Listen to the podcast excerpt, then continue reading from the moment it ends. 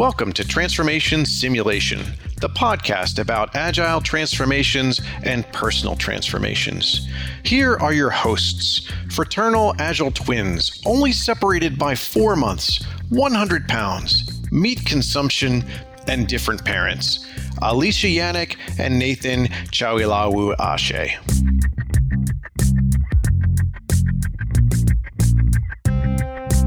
So normally, Nathan, we would give a little bit of a blurb or an mm-hmm. intro to the episode, and then we'd say, "Let's go listen to the episode." We don't have anything to listen to other than just us. So I guess this is it. This is all folks get. To, this is I all we have. I think It's we just just, jump right in, huh? All right, Yeah, yeah. let's go. Let's do it.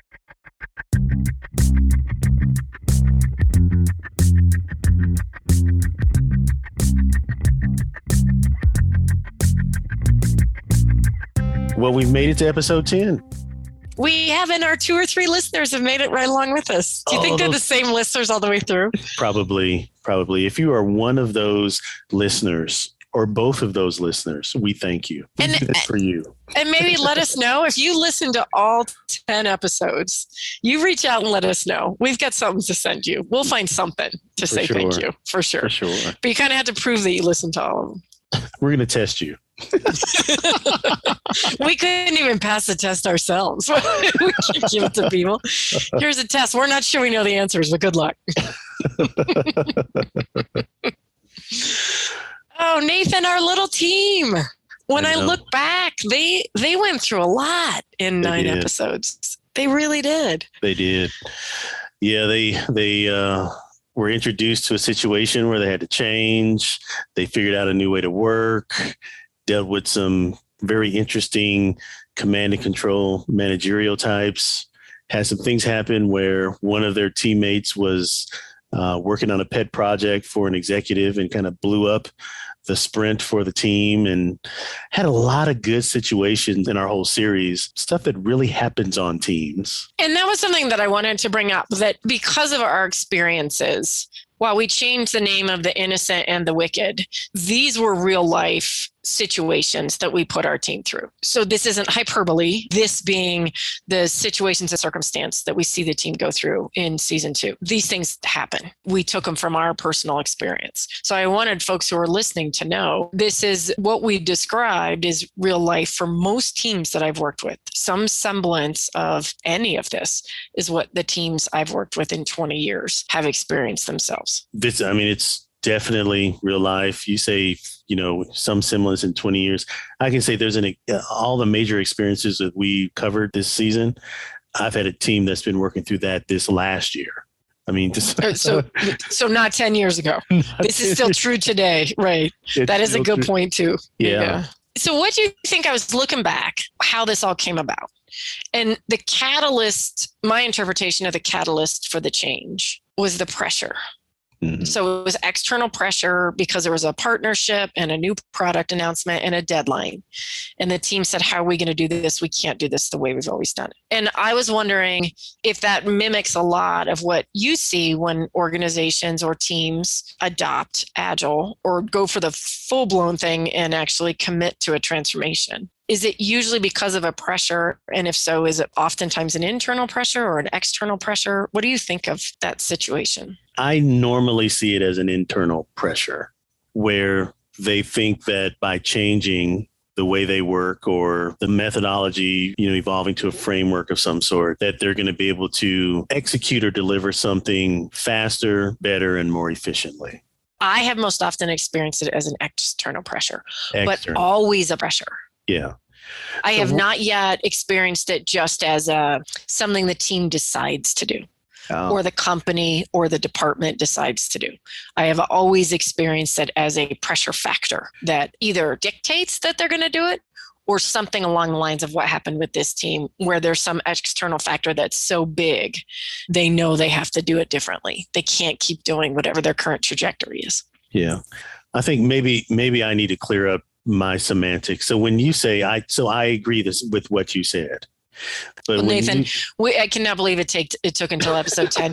you just should agree with why does it take so long for you just to do that? If you said that so early on, you make everybody wait until the very end, including myself, to hear you say, what we all know is true, which is that you agree.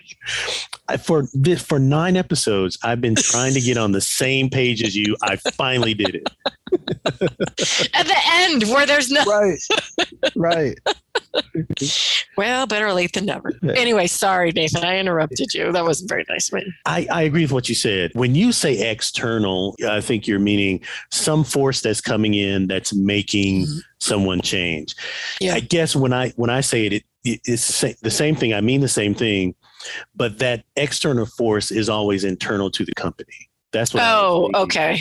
Yeah. As opposed to a market, like uh, a market yeah so what i don't see and what i wish i really saw from these teams or the organizations saying look our competitors are doing this the industry is doing this i don't get that most times i get organization here is doing it their leaders doing it our leaders influence our leader tells us to do it we have to do it that's all internal but I've seen a couple externals, but it's not as common, meaning our competitors are doing it or the market's doing it. But it's not the most common circumstance that I've come across. Okay, you Yeah. too then. Yeah. Yeah. So what about so talking about circumstances in the start of adoptions or transformations?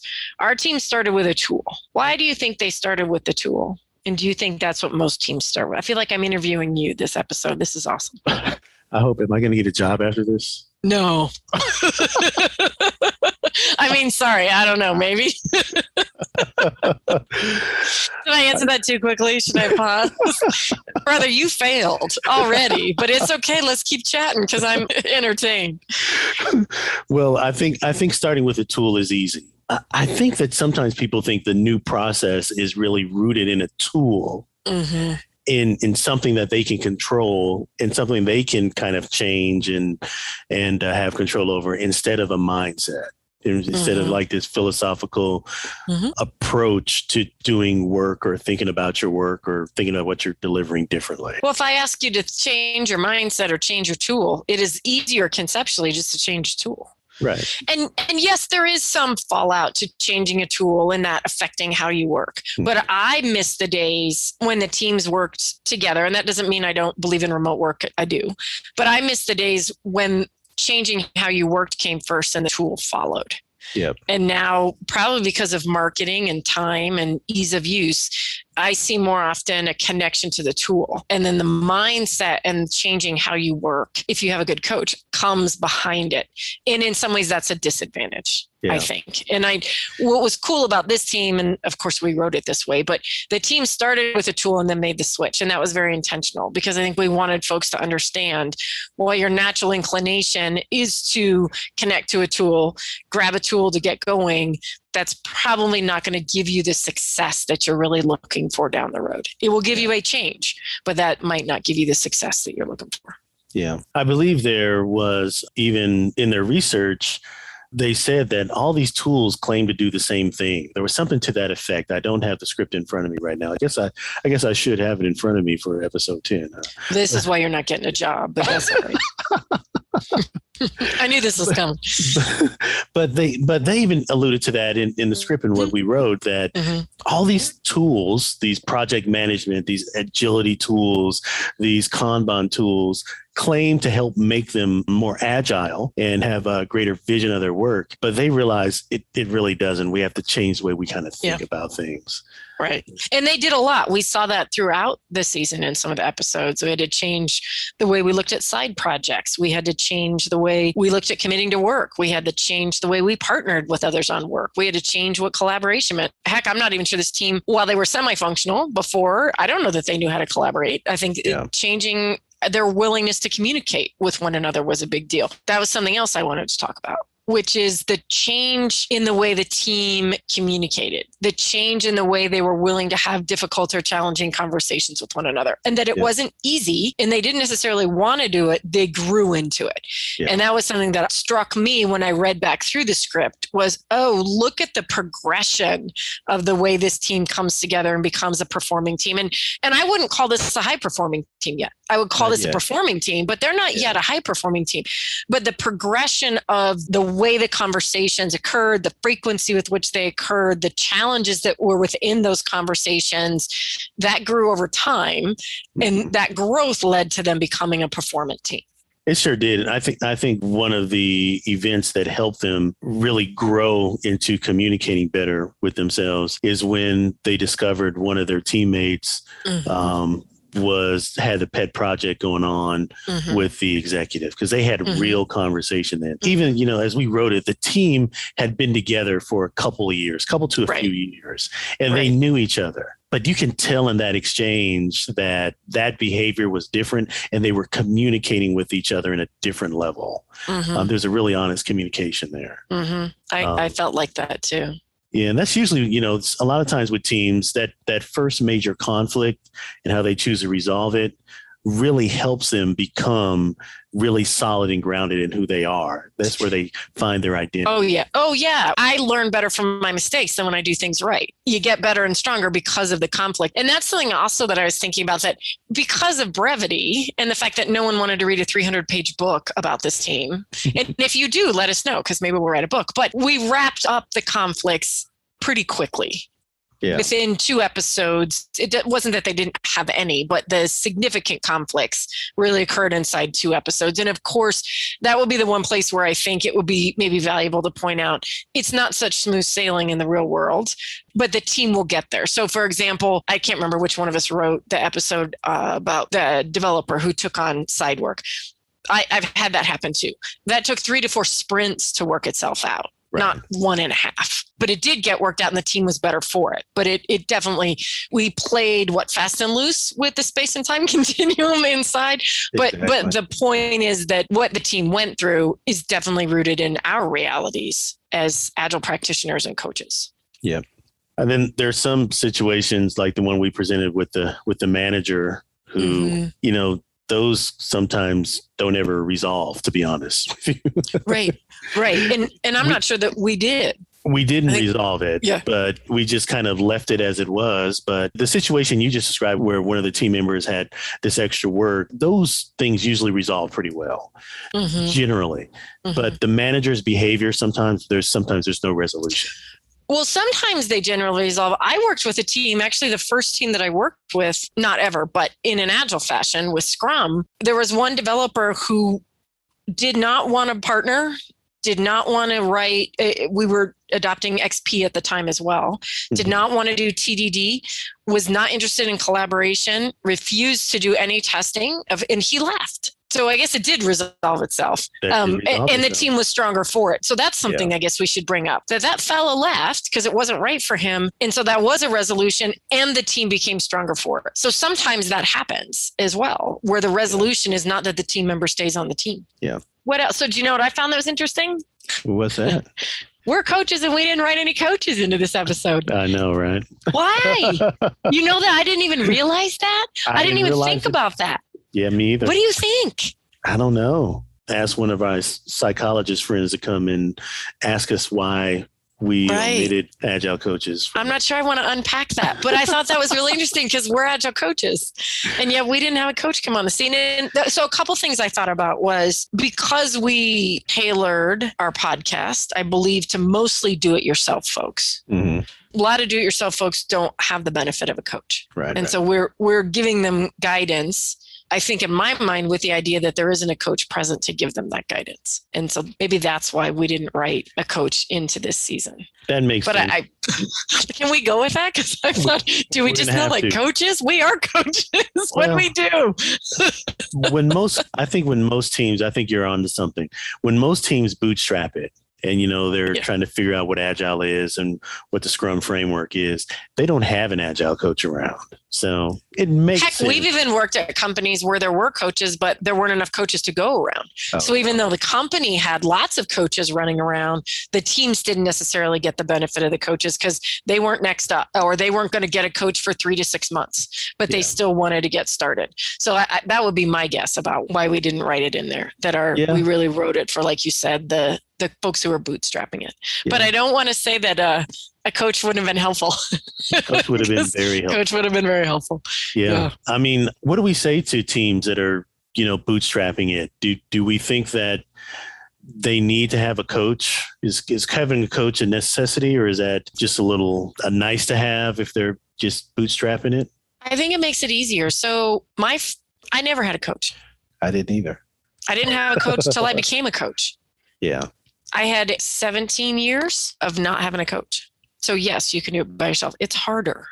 It's much harder. It's much harder. It's kind of oh, so my stepdaughter just turned 16 and driving is on the brain because she's going to get her license in the next 6 months. And I was trying to explain to someone why you would want to have a coach. And I said, "Look, my stepdaughter went and got her permit and she passed the test." And they said, "Okay, you can answer a certain number of questions correctly. Go out and do it."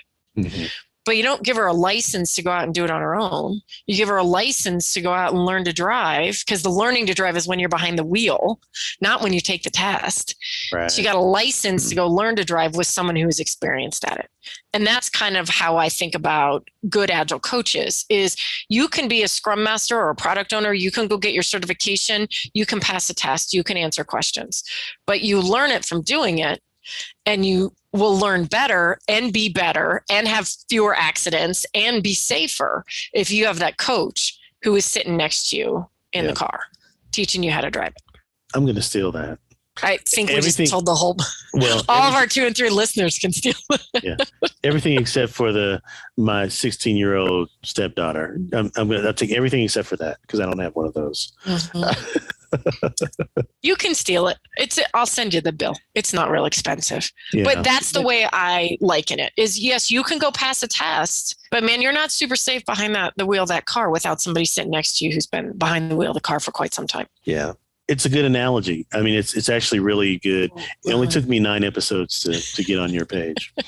Um, I feel like I'm just going to replay this episode over and over and over, just and giggle and just frankly giggle. but so one, one more on the coaching uh, Yeah. aspect. So, you know, you're sitting there driving, learning from a coach or someone more experienced that can drive. But in that process, while you're sitting there and learning and someone's helping to guide you, I think the most important thing either you're imparting to them is not like the tools and techniques of when to turn and turn on your turn Mhm. signal. It's the mindset. How to think while you're driving, what you should visually see, how should, Mhm. you should look forward. It's that What should you be paying attention to? exactly. What could come next? Mhm. Yep. And it's the same with our teams, or if you're coaching a scrum master or someone, the gift that we give them is the ability to help shape their mindset quicker just Mhm. by communicating with them, watching them, observing, sharing insights. I would agree. Yeah. If you have the benefit of having a coach, get a coach. If you don't, Alicia and I, I think, have bootstrapped it all of our careers. Yes, we We- have.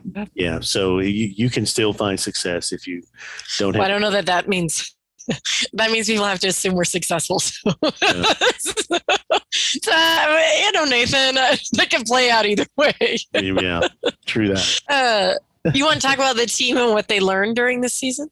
Sure. What do you think they learned? I was hoping you would answer that first. I think that they learned that they have a pretty big capacity for change. Mhm. I think that they learned they could be successful doing things differently. I think that they learned how to learn from failure and keep going and keep at it. And I think they learned to trust each other, respect each other. I don't know how much they did that before, but in a different way, let's say. And I think they learned the benefits of doing things differently and being successful in a different modality or a different framework. Yeah, you are crushing it tonight. You're Am just, I? You just all over it. Yeah. I don't even have a margarita tonight. You mean you're doing this and you're sober? Uh huh. you have to edit that out. I'm always sober. I just sometimes have a margarita. oh, Nathan, that just took a bad turn. We'll see how much we can edit out of that. You'll have to see how much we can edit out. What do you think the team learned? Uh, all those things that you mentioned, I think they learned how to be a team. Mhm. I think they were folks who'd worked together before. My assumption is, even as I don't remember who wrote the episode about the first couple episodes, but my assumption is that they probably worked in some projectized fashion. Everybody had a role. Mhm. They probably only communicated about certain aspects of their responsibilities, and they weren't really a unit that moved forward Mhm. together. I think they learned how to become a team. Well said. What Thank comes you. next for them? Well, I think if they're successful, which we hope they are, you know, they'll deliver their product on time based on the contract that their CEO signed. And they'll probably, if they find success, their organization will be all over it and they'll start talking in buzzwords like scaling, less. you know, they'll just they'll start, they'll Mhm. start talking and all that. Um, if they're not successful, let's just say if they're not successful and they don't deliver, they'll probably be disbanded and go back to the way they were previously. Now I'm going to say something different's going to happen because you Okay. define success differently than I. will. I'm going to define success in the fact that this team learns how to work differently and they learn their capacity for what they're capable of doing with high quality and Mhm. working together as a team. So I'm going to say they probably missed that deadline because I'm not sure that year long deadline was actually reasonable at all. There are some things you cannot do inside of a certain time frame. But I'm going to say that the team becomes so successful and so high performing at working together that the rest of the organization starts to adopt what this team's doing. All right. That is believable. And you are right. Mhm. The deadline was unrealistic. Right. Because that was the pressure Right. that it was unrealistic, right? Mhm. Yep. Hmm. What other musings do we have about episode 10? What do you think we learned this season? I learned that next season it shouldn't take you until episode 10 to tell me that you agree with me. I need to get that going earlier on. What did I learn? I learned that I don't know that I learned or remembered. Scrum is fun. Kanban's fun. Adopting these values and these principles and these practices, they're fun. Building high performing teams is fun. And I wasn't, I don't know, I mean, I knew that, so I wouldn't say I learned it, but I enjoyed it. I enjoyed seeing it in action. I enjoyed reading about it. I enjoyed writing about it. I enjoyed talking about it. I was going to say the same thing. I, I think I'll add to what you said that when it's fun, it makes it easy. Mhm, It makes a lot easier. Mhm. Um, there's a lot of good energy in fun, and that um, fun helps us move forward, doesn't keep us stagnant. Mhm. Yeah, I think um, everything you said in that that they had had fun doing it. Well, it's a shame we didn't have any fun. Oh, I had plenty of fun with you. No, you had All fun to- at my expense. That's a No. total different thing. All 10 episodes. It's been great working with you. It, it's always great working with you. I had a blast. Yeah. What else? Are we done? Is this it? Are we? I I, feel a little. I feel a little sad. I feel accomplished. I'm not sad yet. No. Yeah, this was awesome. It was. Thanks for season two. Well, thank you. And uh, we're pretty sure there'll be a season three, huh? We'll have to see what happens, though. Yeah. All right, man. See you in season three. I will see you there.